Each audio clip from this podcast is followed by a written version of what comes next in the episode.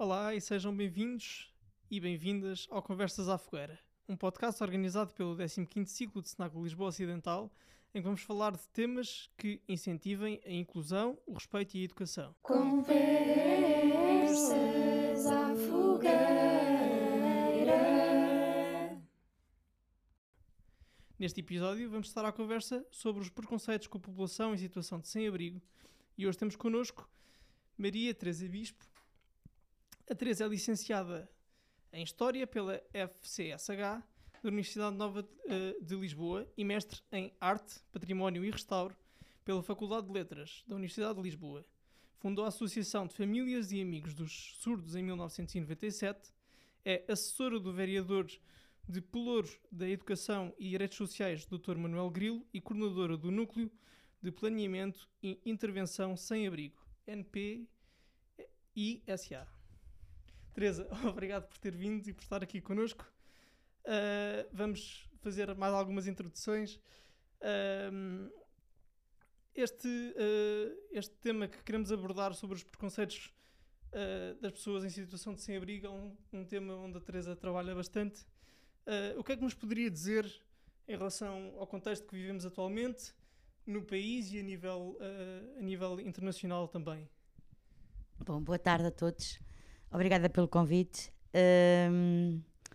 bom, uh, os tempos de, de, dificuldades em qualquer momento da história uh, são os tempos onde as pessoas que estão mais desprotegidas acabam por sofrer mais.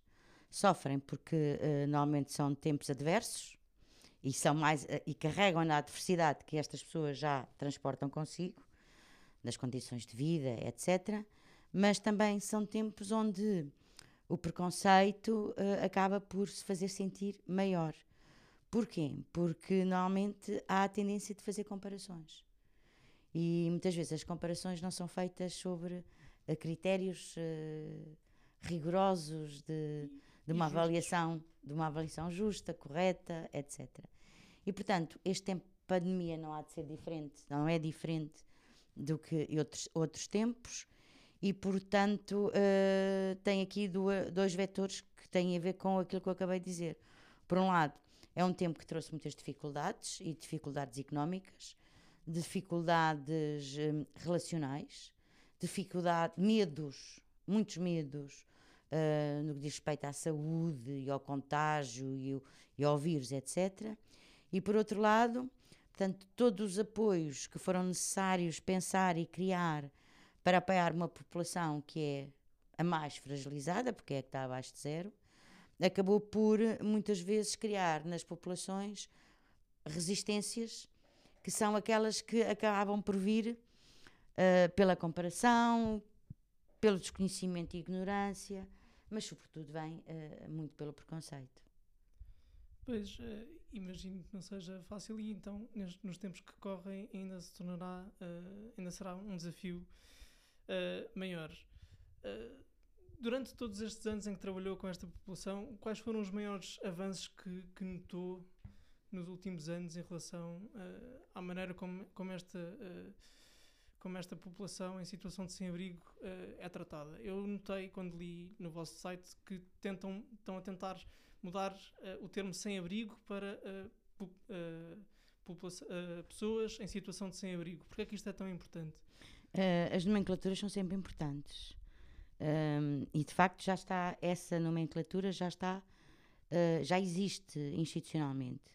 A Estratégia Nacional para a Pessoa em Situação de Sem-Abrigo, que é o universo nacional, uh, portanto, um, definiu, de acordo também com entendimentos internacionais, a designação pessoa em situação de sem-abrigo, porque as pessoas não são sem abrigo, a situação é que as leva a estarem em, sem, abrigo, sem abrigo.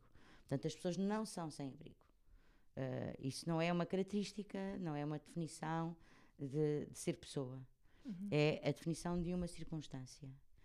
E depois, dentro das pessoas em situação de sem-abrigo, temos dois conceitos: sem teto e sem casa. Sem teto corresponde àquelas que estão no, na rua, nos prédios em ruína, nos jardinados, nos viadutos, por aí fora.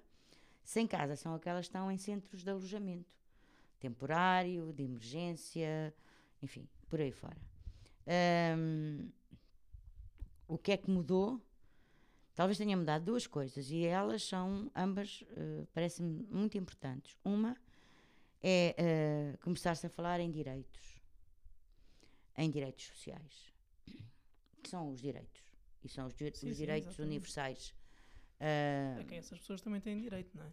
Exato, mas uh, o acesso ao di- ao- aos direitos é muito difícil para quem não tem nada. Ahm, portanto, estarmos a falar em direitos e não estarmos a falar em ações sociais no sentido tradicional do termo. Porquê? Porque isto cria uma grande diferença.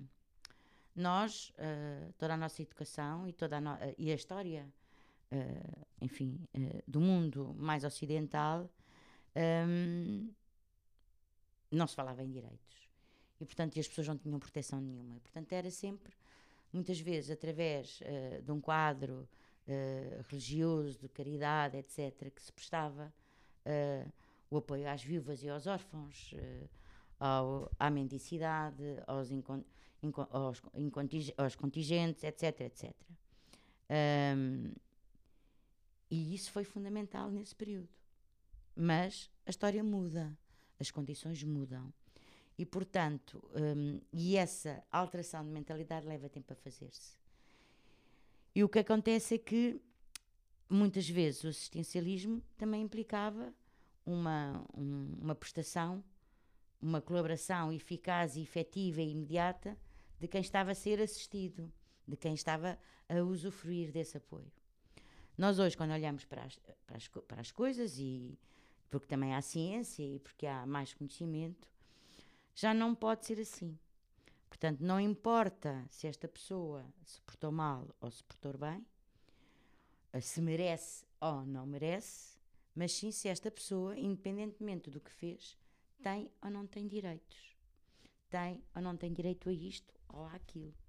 E essa é uma diferença que vem pelas nomenclaturas, mas que é uma diferença fundamental na forma como se olha e como se organiza todo o apoio e colaboração. E isso é um, um, um percurso que cada um de nós tem de fazer, porque o que nós estamos habituados é a um procedimento que nos está à flor da pele. E, portanto, tu não mereces. Não. Não interessa se merece ou não. Tens Vamos ver se tens é? direito ou não tens direito. Porque muitas vezes, quando não se merece, também há. eh, Julgava-se que eh, alguma, entre aspas, punição eh, vinha a recolher, a dar, eh, a ensinar e a recolher um outro comportamento. Mas hoje sabemos que algumas coisas não funcionam assim. E, portanto, esta é a primeira grande mudança que está dentro das nomenclaturas, que ainda não se sente, mas já começa a ser falada e a ser olhada através deste critério.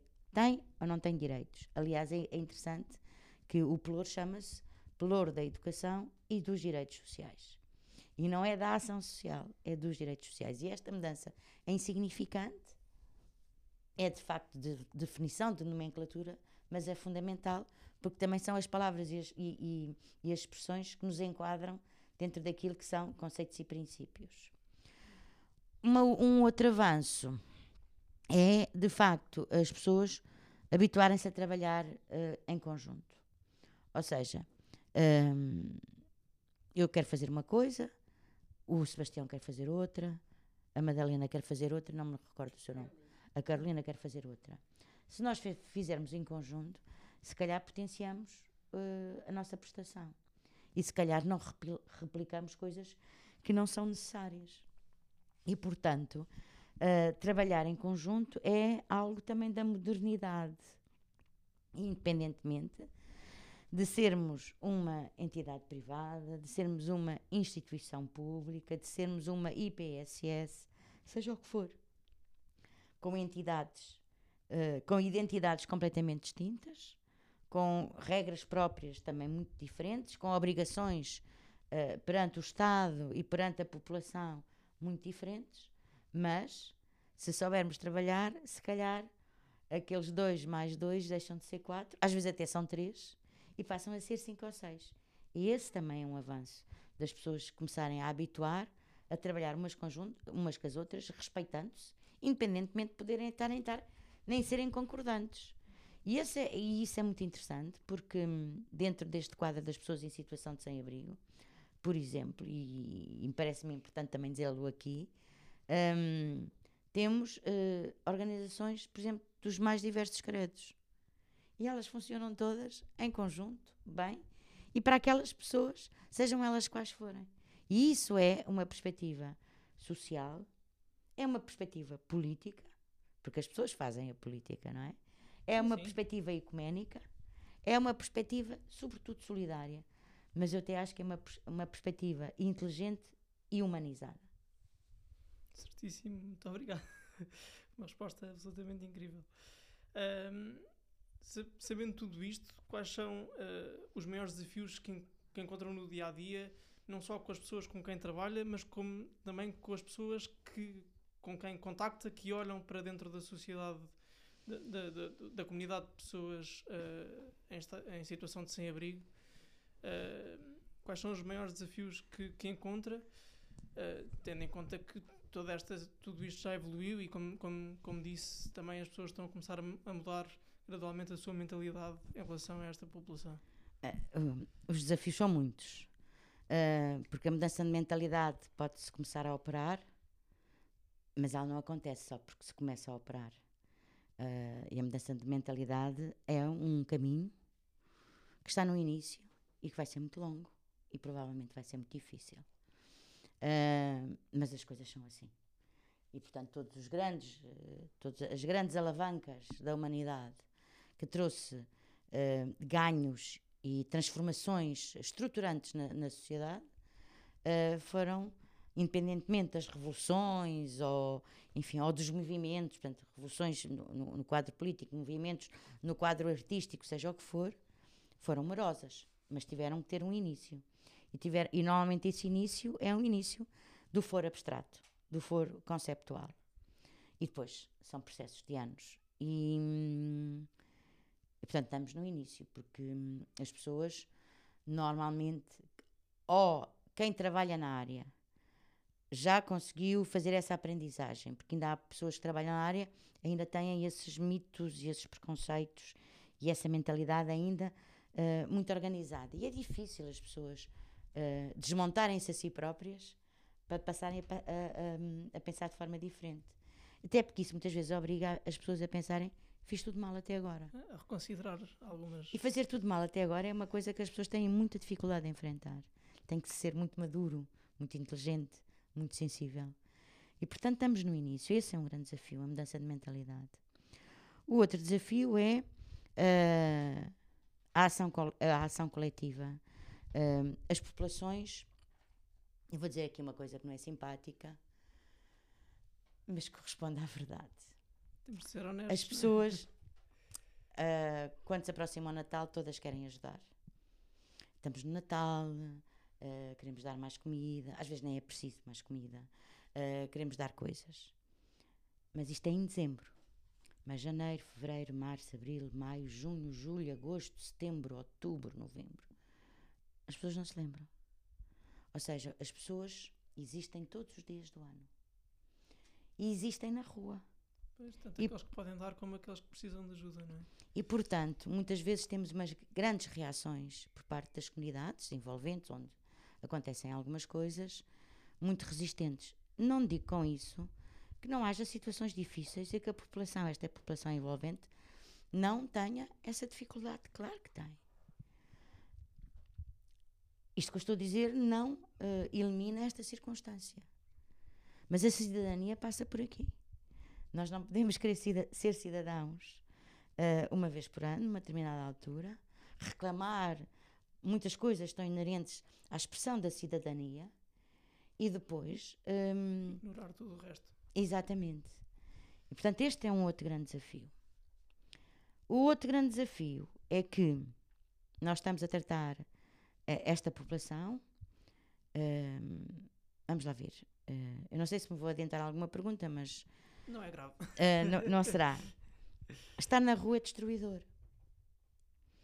Mas quando eu digo destruidor, muitas vezes as pessoas não sabem o que isto quer dizer. É destruidor porque as pessoas, quanto mais tempo estão na rua, eh, as pessoas vi- vivem tudo o que nós imaginamos de mal e aquilo que não somos capazes de imaginar de mal. Eu também não venho aqui para chocar ninguém, portanto Sim, não sim. vou dar esses exemplos. Eu percebo. Mas é tudo o que vocês possam imaginar e muito mais daquilo que vocês não imaginam.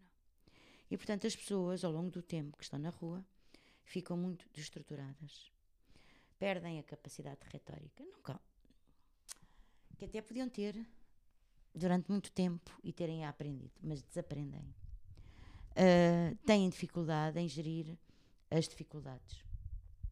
Ah, têm ah, baixa tolerância a questões a, lidar com as suas emoções.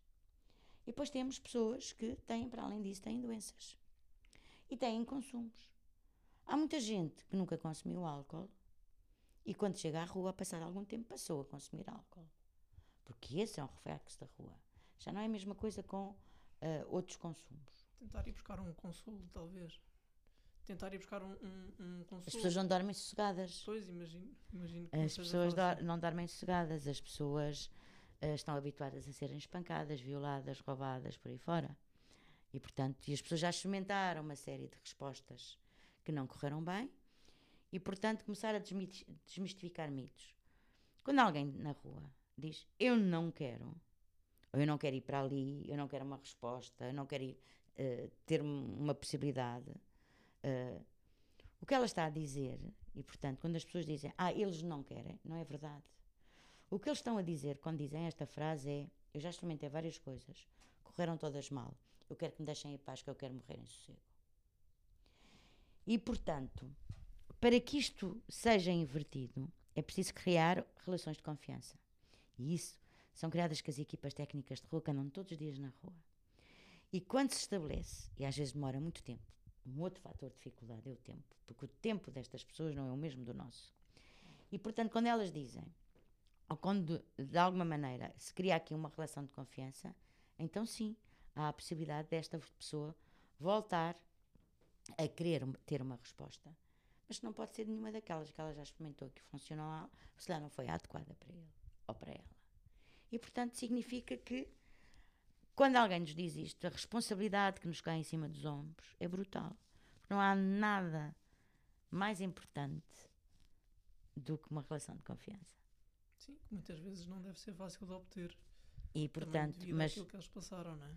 mas quando há essa relação de confiança é absolutamente extraordinário. Portanto, estas são eh, algumas das coisas que são os desafios. Apesar de todos estes desafios, de certeza que já teve eh, momentos espetaculares com todo o trabalho que faz. Eh, eu tinha aqui eh, uma pergunta especial que era qual foi a melhor reação que já teve ao trabalhar com esta comunidade?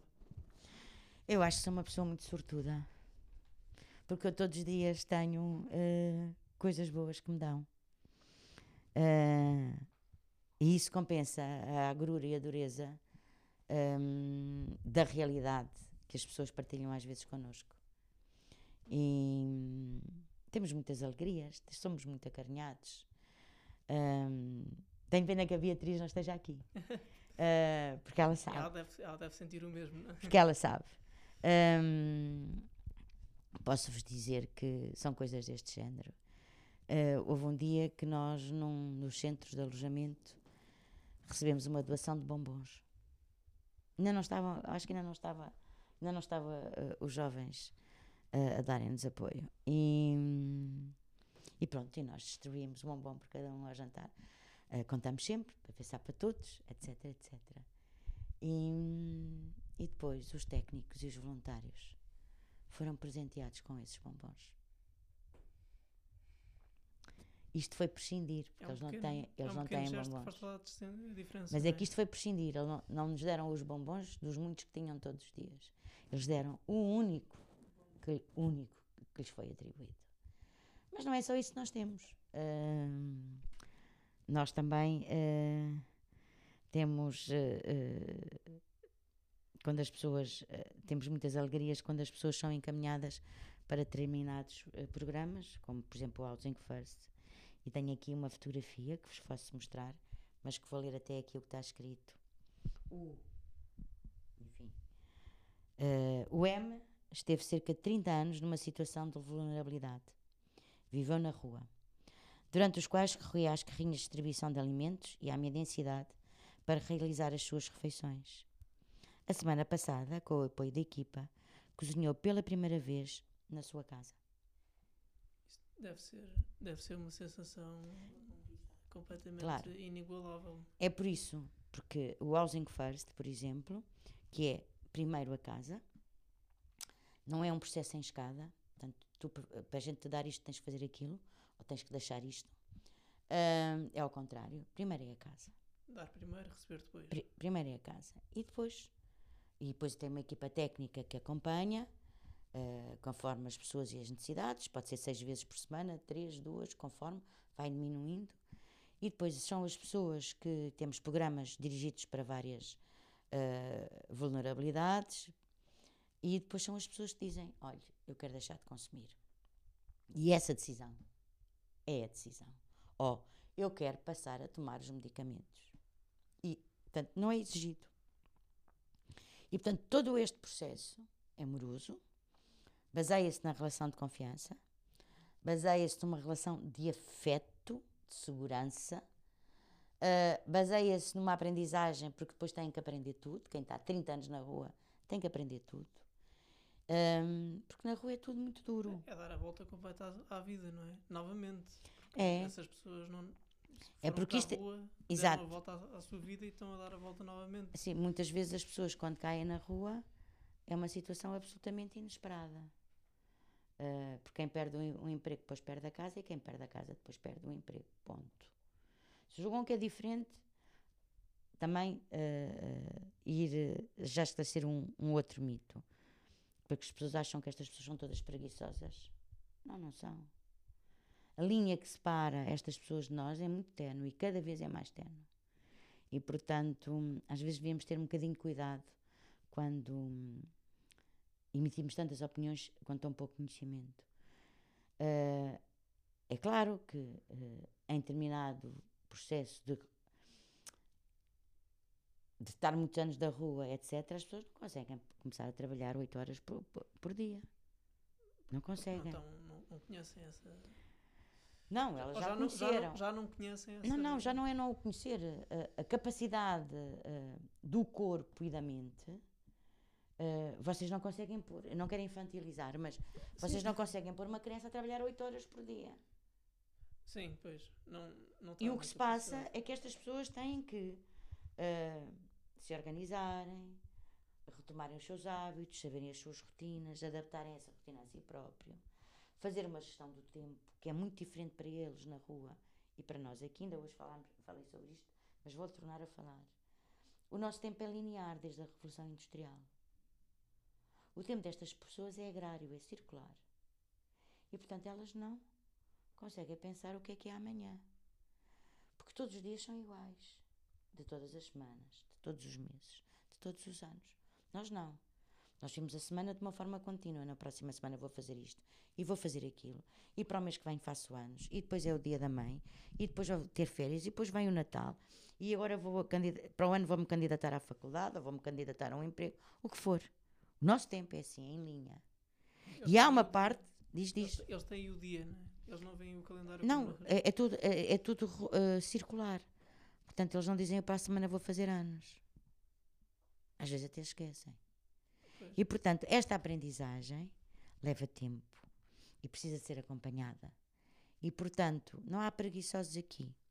Há pessoas que, têm, que vi- vivem situações muito dramáticas, há pessoas que vivem situações de doença, doença, hum, e dentro desta doença temos consumos, consumos é doença, não é vício, isso é na perspectiva do século passado.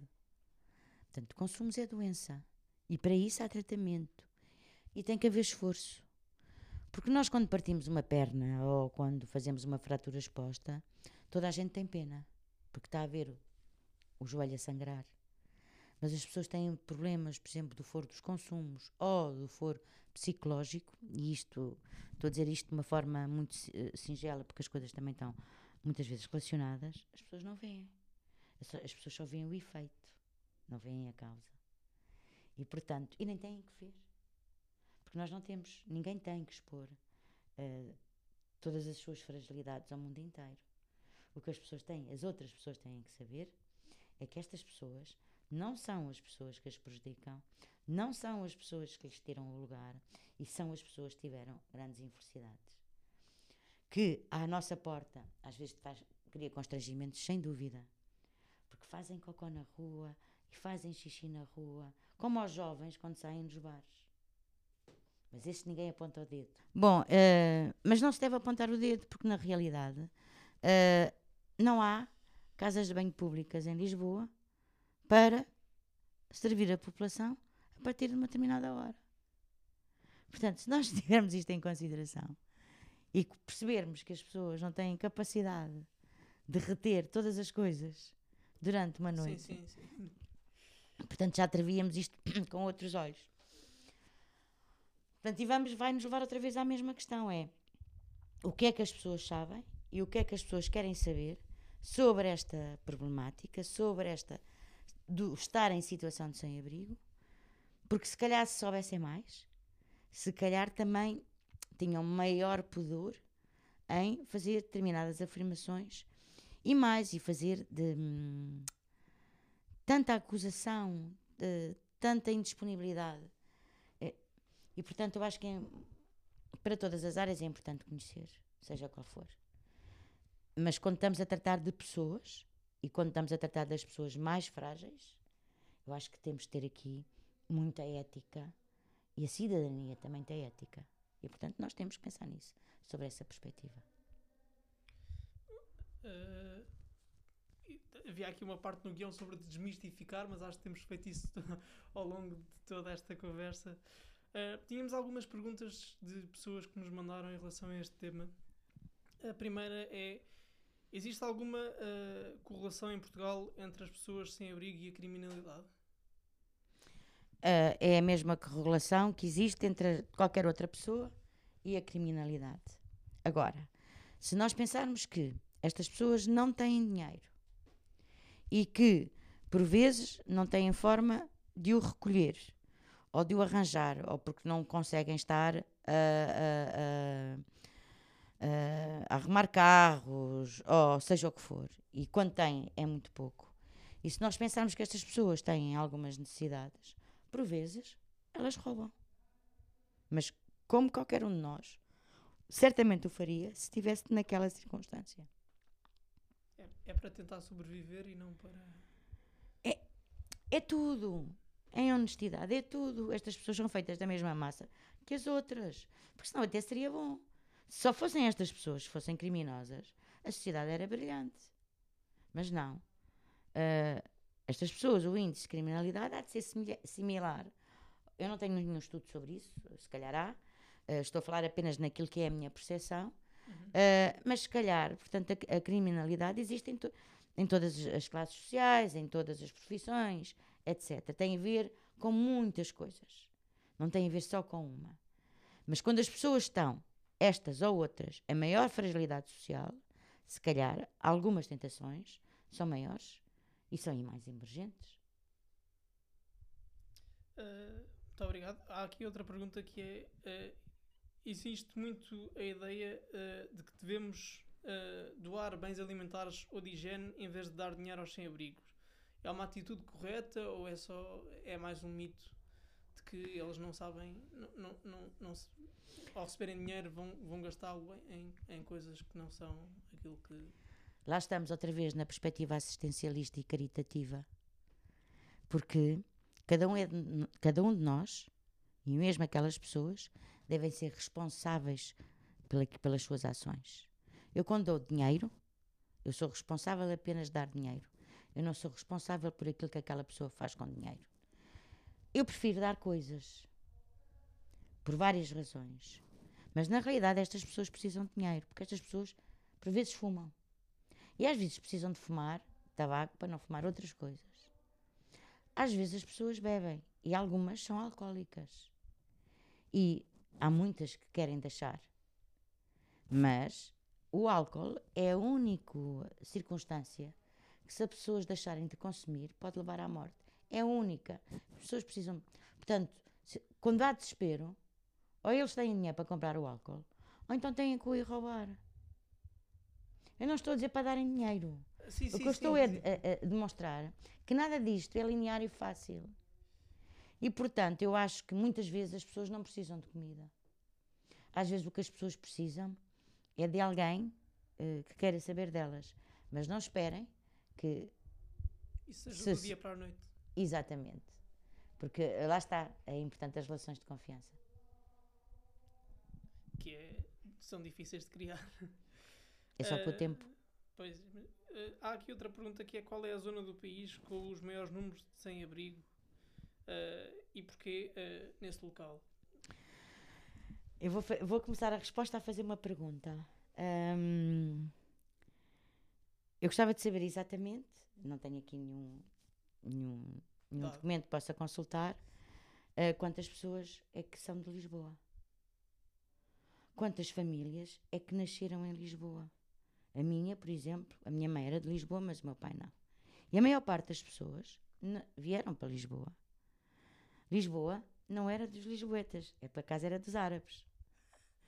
E portanto, eh, é Lisboa que tem o maior número, a maior densidade populacional de pessoas em situação de sem-abrigo, pelo que é óbvio, porque é capital e é onde quer estas pessoas, quer outras, se deslocam, migram à procura de melhores soluções.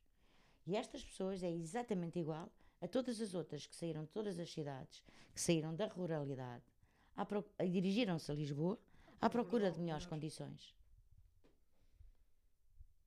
Uh, finalmente, em termos internacionais, Portugal encontra-se bem ou mal posicionado uh, em termos desta situação, desta comunidade? Uh, a percepção que eu tenho é que se encontra muito bem uh, posicionado, principalmente Lisboa. Lisboa uh, foi a primeira cidade do país a ter aquele modelo que já vos falei do Housing First, e num estudo que foi feito e que terminou o outro ano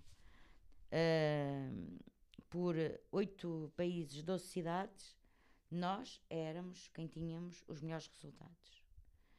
Temos uma coisa que são equipas técnicas de rua a andar todos os dias de, do ano, que também não é vulgar encontrar noutros, noutros locais. Uh, temos uh, uma lei que me parece justa, é porque em Portugal não é proibido as pessoas dormirem no espaço público. E portanto, mas há muitos países em que dormir no espaço público é proibido. E portanto as pessoas são presas. Uh, e portanto há aqui várias circunstâncias. Uh, quando observamos ou quando queremos saber mais alguma coisa, temos também que manusear todas estas circunstâncias. Uh, Portugal, tanto Lisboa tem estado, tem muito, está muito bem vista em determinados planos. com o Covid houve um modelo novo que foi aplicado em Lisboa em quatro espaços diferentes e é um modelo novo por três ordens de fatores. É um modelo novo porque recebeu homens, mulheres, casais, trans, LGBTI, pessoas com dificuldade de mobilidade e pessoas uh, com animais. E num dos espaços estas pessoas estavam todas juntas. Isto não havia em Lisboa e não havia em Portugal e não há em todos os sítios da Europa. Não há. Depois, a segunda, a, a, a segunda diferença neste modelo é que foi, uh, houve maior, o limiar de exigência era bastante maior para os técnicos e bastante menor para as pessoas em situação de sem-abrigo. E isto foi a primeira vez que se fez em Portugal. E a terceira questão é que, ao contrário do que acontece nos, nos vários sítios da Europa em que tu tens um local onde as pessoas são recebidas, são acolhidas e são encaminhadas. E depois tens um outro local onde tens onde vais dormir e tomar banho. E depois tens um outro local onde vais comer, etc. O que nós fizemos é que temos, tivemos um único local onde todas as respostas, quer as necessidades básicas, quer aquelas que já complexificavam um bocadinho para dirigir até à resposta social, com vista uh, daqui a uns tempos, o tempo for necessário, à autonomia, foram todas dadas no mesmo sítio. Ou seja, nós trouxemos para dentro dos espaços todas as respostas. fossem as de saúde, fossem as sociais, as, as do foro psicológico, a dos consumos. Nós trazemos todas as respostas para hum, ajudar e a mudar de ciclo estas pessoas. E isto também não acontece em mais li- sa- sítio nenhum. Pronto, eh, muito obrigado. eh, mais uma vez, completamente embasbacado com a resposta, mas foi uma constante ao longo de toda esta conversa. Ahm, só uma última questão antes de terminarmos e de concluirmos mesmo. Eh, sendo nós um movimento escotista e fazendo parte do, do movimento escotista internacional, eh, como é que o escotismo, em particular o Corpo Nacional de Escutas, que é a organização na qual nós nos inserimos,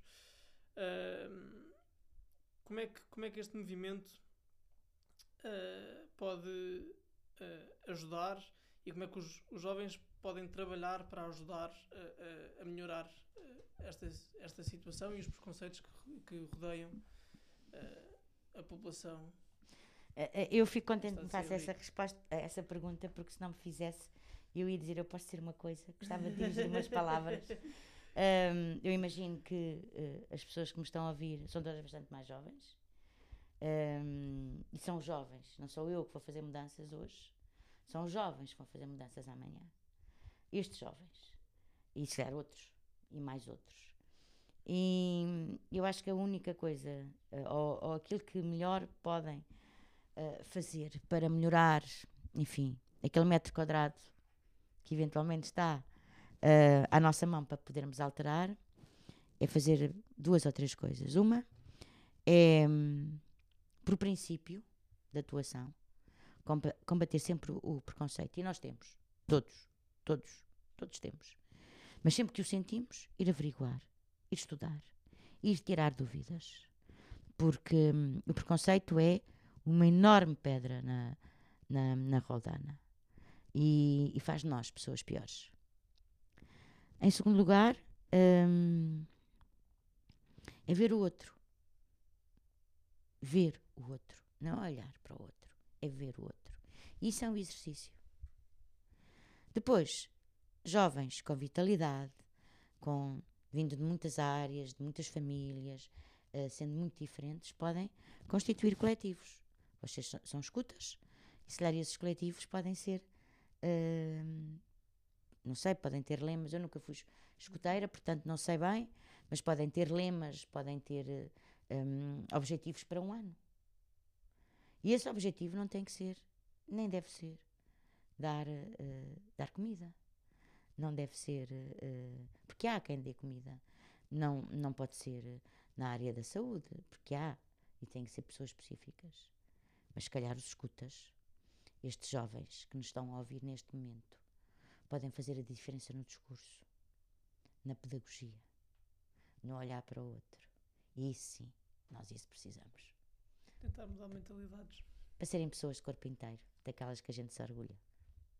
Muito obrigada. Obrigado nós, obrigado pela conversa, por ter estado connosco a desmistificar eh, toda esta, todos os preconceitos e, e a maneira como a sociedade olha para eh, a população em situação de sem-abrigo. Eh, e pronto, despedir-nos dos nossos ouvintes e agradecer mais uma vez pela presença e pelas, eh, pelo aquilo que nos veio aqui dizer. Esperamos que faça a diferença. Obrigada pela oportunidade. Quando isto desconfinar e, tá, e ti- tivermos todos mais soltos, hum, se acharem bem, eh, se houver oportunidade, pode ser que eh, seja possível trazer uma pessoa que já tenha estado em situação de sem-abrigo eh, para connosco, falarmos em, em nome próprio. E se calhar, hum, porque há uns que são jovens, há uns que são mais velhos, há raparigas, há mães precoces. E portanto, se calhar pode ser interessante eh, estarmos que eh, sim. todos juntos. Mas ser obrigada por esta oportunidade. Obrigado, nós. Pronto, fiquem atentos e atentas aos próximos episódios em que vamos continuar as conversas sobre temas que incentivam a inclusão, o respeito e a educação. Conversas à fogueira.